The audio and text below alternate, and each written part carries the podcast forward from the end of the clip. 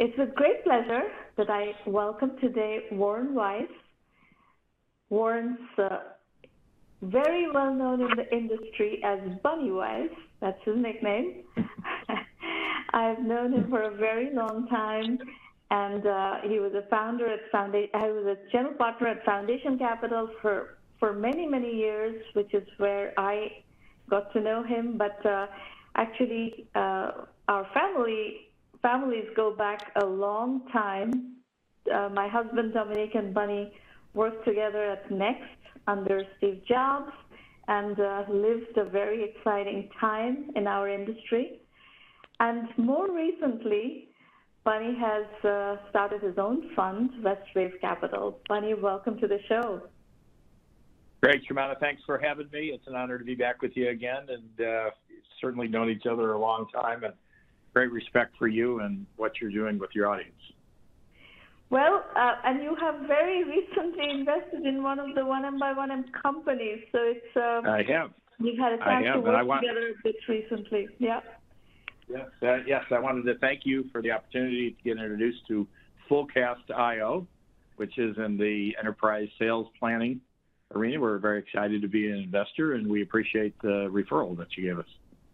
And I thought you would be the perfect uh, investor for that company because of your background in sales uh, management. And it's, uh, you know, one of the issues that we faced while we were funding that company is that everybody in the industry asks, what is the AI angle to this company? I'm like, this is not an AI company. It's a workflow and yeah. automation company.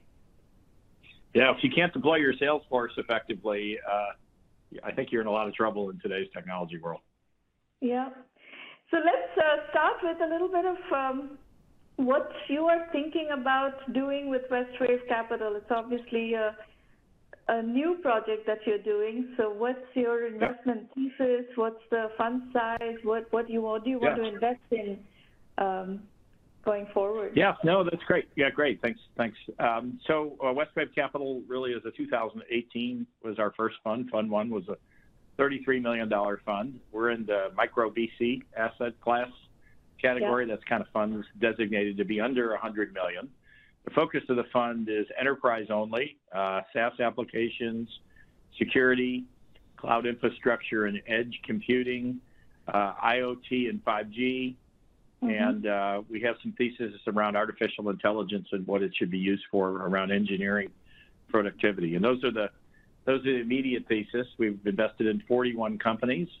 We've had uh, seven exits to date. We're soon to have uh, a few more there, so the fund's off to a good start. And we're raising our, our fund two, which I can't talk about publicly, but it'll, it'll be a little bit larger. So um, in fund one, what is the check size that uh, you've been writing? Yeah, we started initially with $300,000 checks. We're now up to 500,000. And mm-hmm. in our mm-hmm. next fund, we'll be writing checks up to $2 million as we'll be taking a little bit more ownership. First fund was really agnostic about ownership. We really wanted to get our brand out there and work with great firms. We're, we're very um, uh, strategic in how we think about who we do our, our seed, pre-seed, and Series A projects with. I've been at this a long time. The data is overwhelming. Who you invest with really matters. Mm-hmm. And what uh, do you like to see before you write a three hundred, five hundred thousand dollar check, or what you're going to be doing going forward? What level of validation are you looking to see, especially in an ent- enterprise play? What kind of um, yeah. what stage are we talking about? Um, yeah, you know, by way of it's, metrics? It's, yeah, yeah, sure. It's really situation dependent, but you know, I would mm-hmm. say uh, the data that we've collected, about 40% of our projects had some customer revenue at a few customers. I, mm-hmm. I wouldn't confuse that with them having really product market fit, but they've been able to demonstrate kind of beyond an MVP that they, they have yeah. a product that actually works. We've also done many projects that, that have no revenue and uh, um, don't even have a product yet. So, you know, our our thesis is in the micro VC asset class space. The initial rounds are between 1 million and 3 million. And we partner with angels and other micro VCs and sometimes with Series A firms, but uh, lately it's it's unusual that that, that will happen. Yeah, so, the micro VC uh, asset class is completely segmented. Yes. Yes, and so, know uh, all the all the Series A and all the other you know uh, alphabet soups that you wind up getting funded have also moved up quite a bit in terms of the, the right. size of each of those rounds. And uh, geography money, are you in, uh, investing all through the United States, all over the West Coast? What's what are you thinking? Yeah, I, I would say that um, about 70% of our projects are here in the Valley still. Uh, although you know they're highly distributed teams these days, with you know kind of yeah. work from anywhere, especially during the pandemic. We, we do have a couple projects uh, in Europe, and um, none in Asia. I think that would be harder for us to do, although we're actually talking with one now. The, the, uh, the requirement for us, if it's outside the U.S., that eventually they are going to move to the U.S., and that yeah. we have a partner, a venture partner that's local on the ground to assist the firm. And, uh, mm-hmm. you know, we, we're very strict about that because we want to have good co-investors. Okay. Now, uh, you started off by saying you've already had seven exits uh, within three years, two and a half, three years. So, talk to me a little bit more about the exits and, um, you know, what are the circumstances of these? That's unusual, right? For for a small micro VC fund to have seven exits within a three-year period yeah. sounds very unusual. So, could you elaborate on that? Yes. Yes. So, uh, you know, one, one of the areas that we're in is security. You know, it's a bit of a cat and mouse game in terms of yeah. trying to stay ahead of the bad people and the security business, the, you know, the funding and the growth of the larger enterprise security companies is, you know, they're, they're hungry for growth. And so they're looking for acquisitions that um, can be tuck-ins. And for us, that, you know, that, that that's represented a 30% IRR even though they've been small dollar amounts. And so we, we really focus on funding great engineering teams, people that know how to build world-class prod, products. So yep. if they don't find product market fit, then you know they've not burned through very much money, and they have very talented engineers, and they have some customers, and yep. therefore it's been pretty easy for us to exit those companies. And we use about half of that money to recycle, to mm-hmm. go in other 10, 10x style investments. So it's mostly been in uh, security related field where we've seen these exits uh, happen quicker. Very interesting. You know, we have had the same experience. We have uh, we sold a company called Adya from our portfolio to Qualys. Um, you know, this is before Philippe Courtot passed away, uh, actually a right. couple of years ago, and I knew Philippe very well. And uh, we had exactly the same issues that they were finding customers, but not quite product market, high velocity product market fit. So I introduced them to Philip, and um, and Philip and Sumedh basically acquired the company. So, yep. is, are is, uh, is everybody seeing this a mode of investment in cybersecurity? Yeah, I think you know the companies that are focused on enterprise are seeing this kind of activity in enterprise security for sure. I, it's very hard to build a standalone independent security company. Have you seen Sentinel One do it recently, but you know there are hundreds of small acquisitions that um, can can really work for the entire ecosystem. Uh, entrepreneurs have made good money at that, and they found a good home for their employees and customers, and they get to see their product live on and thrive and provide immediate impact to these larger security uh, uh, uh partners. Bunny, do you feel comfortable talking about the economics of such deals? How much money goes in? Um, you know, it's just a thumb rule. How much money goes in and how much money comes out? Yeah, you know, um, what we try to work really hard with is the, the folks whether we're doing kind of a, a pre-seed up to three million or a full seed up to five million, is mm-hmm. you know you've got to hit certain milestones. If you don't get to a million dollars in ARR with raising that kind of money with a viable product, and have a, an efficient, uh, you know, way to go to market where you make 70 to 80 percent gross margin, then you really don't have a business that deserves to get Series A funding. Um, we really believe it should be that, you know, structured. And so, in those cases, let's just say, Sramana, the three to five million goes in, and I would say as low as 15 million to 50 million would come out mm-hmm. in terms of an exit all within three years. And so while they're not large numbers, it's the right thing for to to happen in the marketplace. And um, like I say, if some of those you know um, don't don't meet those requirements, we generally have worked very closely with the entrepreneurs because it's in their best interest to sell. If they go get a Series A, you know, raise 20 to 25 million at most yeah. recently our Series A's have been done. We've done 29 follow-on rounds mm-hmm. at 85 Coast. Then mm-hmm. you know you're going to really struggle if you take that money from a dilution standpoint yeah. and then don't miss your numbers. And the and the Series B then become draconian. I mean that's where they're really weeded out if they if they don't hit those Series A milestones to go from kind of three million to 10 million and then 10 million to 30 million. So we kind of lay that all out with the founders up front. And mm-hmm. so it's not a surprise, and everyone's working towards a, a, similar goal versus not being clear about what the goals and objectives are with the funding. Because venture capital money is expensive, especially yes. at the earliest stages. It can be highly dilutive. So, you know, I was a long-time entrepreneur, and I always try to watch out for the, the founders because I want them to understand, you know, this is very expensive money, and you've got some very aggressive goals you need to hit if you want to be a significant winner and go out to build an independent company. Yeah, you know, we have uh, very aggressively uh, developed a whole track within our program. You know, we have a big education uh, effort, right? And we are scaling that education effort right now with some very interesting partnerships, including with Udemy. Um, the the theme that we have developed around this topic is bootstrapping to exit. And, and by bootstrapping, I don't only mean companies that are working without any outside capital. I also mean companies that are working in a capital efficient way with small amounts of capital. But it's the same philosophy that you do things very capital efficiently and get to certain milestones such that without making the exit price too high, you can actually exit and, and have a good outcome for everybody around the table. Right.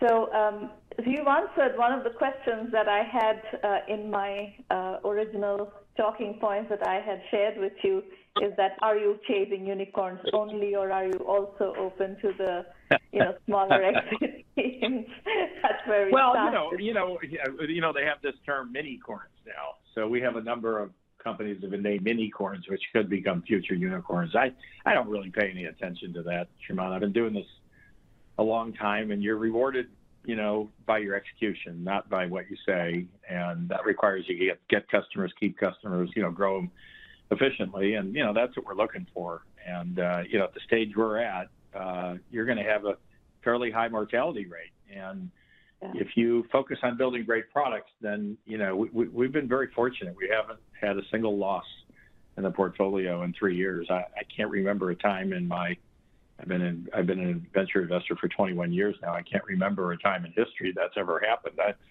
I don't know if that means we're actually doing a really good job or it's the sign of the times because there's so much capital available both strategically and, and from a venture standpoint.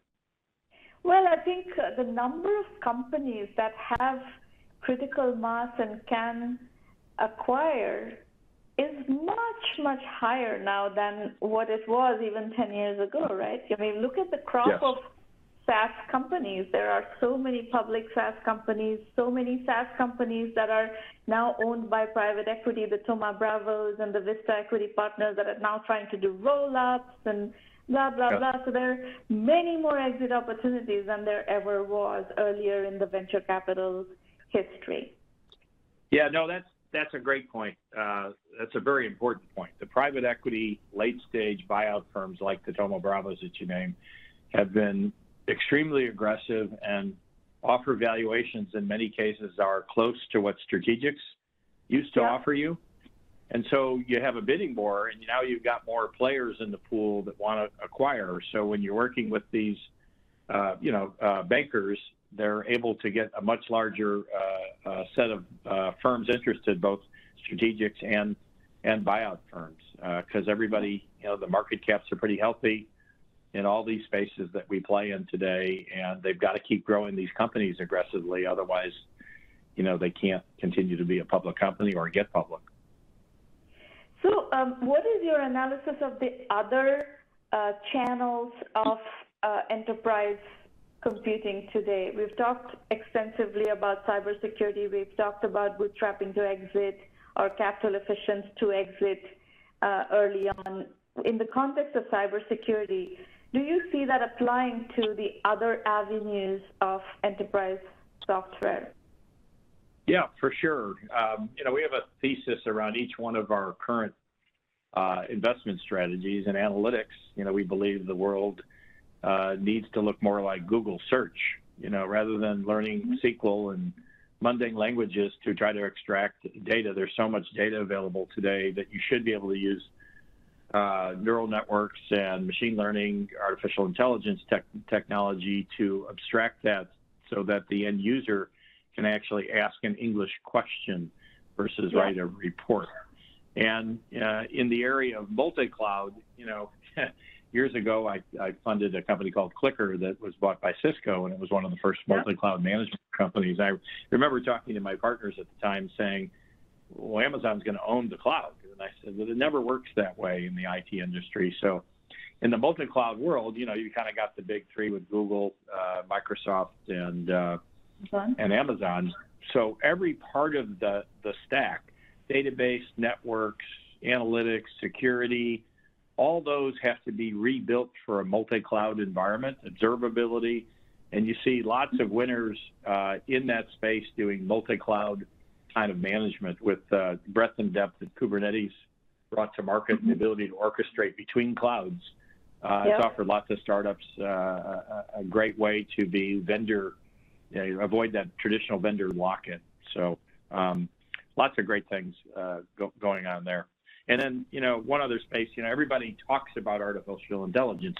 Many times in the early days of these companies, they don't really have any artificial intelligence because they don't have the data that they need to right. build the models on to create supervised or unsupervised learning models. So uh, one area that we focus on, we believe that engineering, quality assurance, and building applications, building UI and UX can be done mostly by machine learning versus hand coding uh, traditional systems. So we have a few companies that are in that space that are trying to take care of 80% of this using machine learning and fixing bugs with bots and things like that. So, and then the test space, you know, remains, uh, you know, very interesting. There's just so much disruption uh, that new trillion-dollar industries are, you know, being created. You see, you know, banks becoming e-banks, insurance companies becoming insurance, and you pick every industry, supply chain, they're getting entirely reinvented. And and then one more area that's interesting is, is blockchain. Uh, we don't yep. do any cryptocurrency, but in the enterprise blockchain space, we've seen some terrific use around supply chain and security around anti-money laundering, combined with database technology to yep. offer uh, very efficient, highly secure SaaS applications. So we're, we're, we're seeing a real resurgence in, in that area. So um, I have a couple of thoughts listening to you. One is all these areas we are talking about, you know, whether it's multi-cloud, whether it's AI, machine learning, blockchain, all of these, and, and also the vertical SaaS, each one of these are talent war scenarios. They are highly specialized areas. There's, you know, there's not like abundance of people who have great expertise and, and that's also another driver, I think, for um, these acquisition scenarios because the larger companies are also trying to hire talent. So one of the ways yeah. they, they hire talent is by acquiring smaller companies. So that also creates a, a conducive environment for these uh, smaller exits. Mm-hmm. Mm-hmm. Yeah, you know the you know the whole um, workforce has been massively disrupted by the pandemic, and it's brought to light new issues about how people really want to work and where they can work from. And so those distributed nature in which you engage and hire and onboard and train and you know with employees has become much more strategic. We have made a couple of investments in that HR related space, and uh, you know it's HR uh, while sometimes it's difficult to sell because human resource executives, CHROs, have lots of business problems, but not lots of power in companies. But they are being more and more empowered uh, to you know, keep these talented workers uh, in in the company. Um, the amount of activity I see at the board to ensure that we're actually engaged with employees in the most efficient way is uh, yeah. more than I've ever seen before. Yeah, I mean, I'm hearing it from everybody is that the talent war is just insane. Just because there's so many companies out there, right? There's so many small companies and there's so many mid-sized, large yeah. companies. Everybody needs a finite pool of talent, and and the the output of new sufficiently trained people is is not at that level. Um, which actually,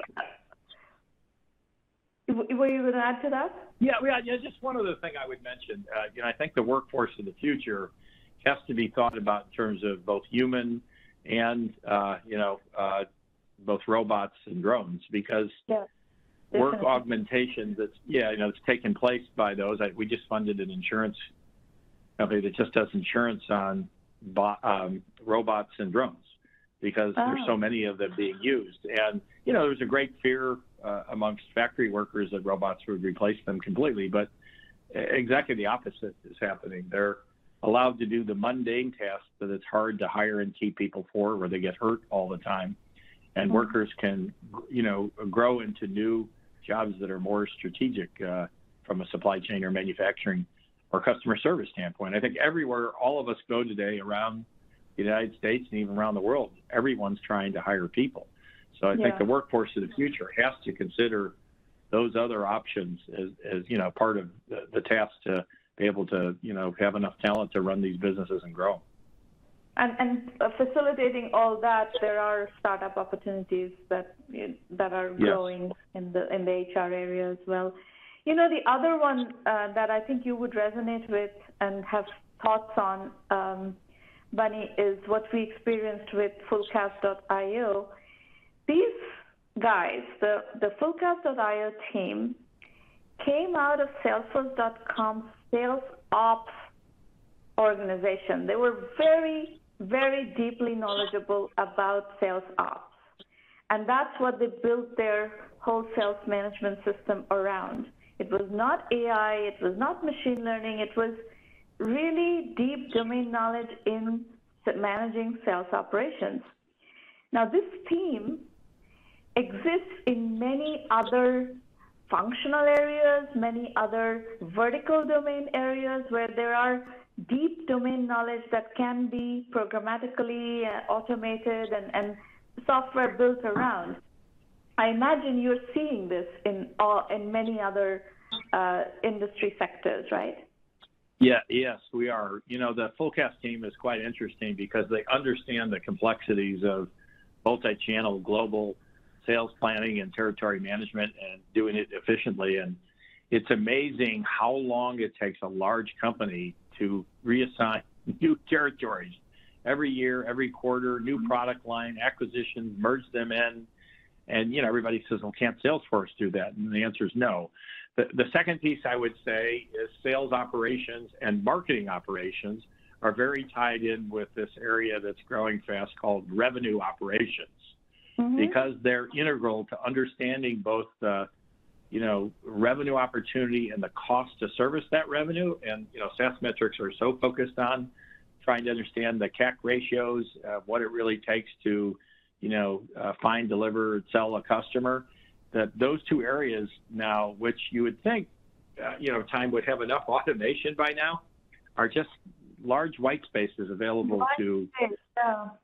That was that was surprising to me when we started working on Fullcast.io is how how wide open that area still is, and and that tells me that there are many industry segments where which are far more backward. I mean, we are talking Fullcast.io is selling to you know, cutting edge SaaS companies and finding white space. So now if you look in manufacturing, if you look in logistics, these are, and if you look in, you know, industry segments that are not as, uh, you know, as advanced, there's ton of workflow white space and it doesn't need to be AI. I mean, eventually you introduce AI and you will find opportunities to introduce AI, but there is just bread and butter workflow automation still wide open.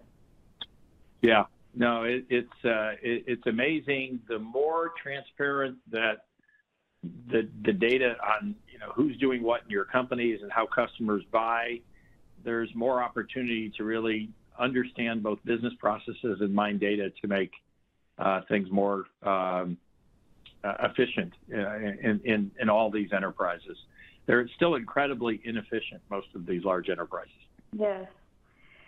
Bunny, any uh, thoughts on specifically opportunities that you have identified out there that you would look for a company to invest in, uh, just so that our audience is aware of, uh, you know, specific problem domains yeah. where uh, you see see possibilities? Sure. sure. There, there's this new concept, or fairly new concept, known as data stitching or application stitching, and these are things that fall like into customer service. We funded a company called Loops, where they're putting together data and application business processes to get new insight.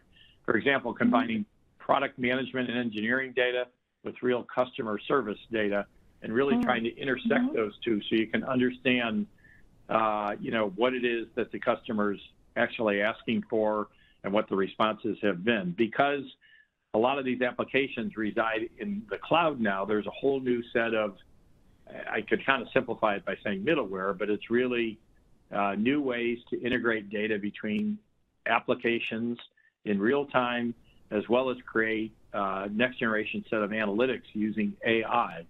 There, there's the, the whole, yeah, the whole, the whole data warehousing business that was done centrally by IT, and then you built business analytics off that really is going to go through a complete transformation because now with the kind of integration that's available and the kind of uh, usability, ease of use, and the amount of data that you can collect and act on in real time, uh, everything uh, is is speeding up in these enterprises, and you can no longer sit around and argue about whose data is right before you make a decision. You really need to get accurate information and be fully transparent behind it. So I think I think that whole analytics space uh, we're very excited about. I think these next generation uh, applications, SaaS applications where you can use multiple sets of information coming from many different transactional mm-hmm. data sources is another place that's uh, super exciting. The uh, whole shift left movement in security to be able to pick up and build an application uh, from scratch using security properly. It's an area known as cloud posture management is uh, a, a, big big growth area as well. And of course, you know we've been waiting for the you know what used to be the industrial internet, then was clean tech. It's now you know back in some forms of ESG and other things. The whole IoT connectivity yeah. is really starting to rapidly take off, and there's new applications and new security, and it's a very uh, exciting space that you know you know, companies used to think about doing digital transformation in 10 or 20 year slots. If you don't do a full digital transformation and become a digital native company, you're going to be out of business. And so right. the pressure, you know, on these large corporations through things like COVID, COVID actually showed all the flaws of these companies that couldn't engage digitally or sell digitally. Um, and that's really, really helping the startup world because you've got to innovate very fast now to take care of take you know take advantage of those opportunities. Well, the other great thing that has happened for uh, startups selling to enterprises in COVID is that there is there are much bigger deals that are closing with no in-person interaction, and you must, with your background, you must appreciate that greatly. Yeah, well, we're figuring out that this is also involves Fullcast because it, we ask our head of sales or our chief revenue officer and our marketing CMOs to really document since the beginning of COVID how the marketing and sales process has changed and to not go back just because we could see people in person and do right. the same jobs the way we used to years ago. And what you're finding is a lot of customers are really enjoying that. I mean, they're enjoying the fact that they can engage digitally. You know, there yeah. is some fatigue from time to time, but you know, the the the SaaS applications need to be incredibly responsive to remote marketing, selling, and customer service. And many of the you know original Gen One SaaS, you know, you look at something like Workday, it's 20 years old now. Salesforce is 20 years old, and right. there's you know new new ways in which to build these applications that are much more engaging, uh, much rapid uh, uh, development cycles, you know, and uh, that's also provided startups great opportunities. Very good. Great conversation, Bunny. I should let you go. I think you're in the car. Yeah, So- no, I actually, I actually got back home. I, I apologize to your audience about. I, I tried to sign on, so I'm sorry I was late and sorry I couldn't see you in person. But thanks for the invite. Most welcome. We'll uh, talk again soon. Take care and uh, thanks for coming. Invest to dominate. Bye. Take care. Bye bye.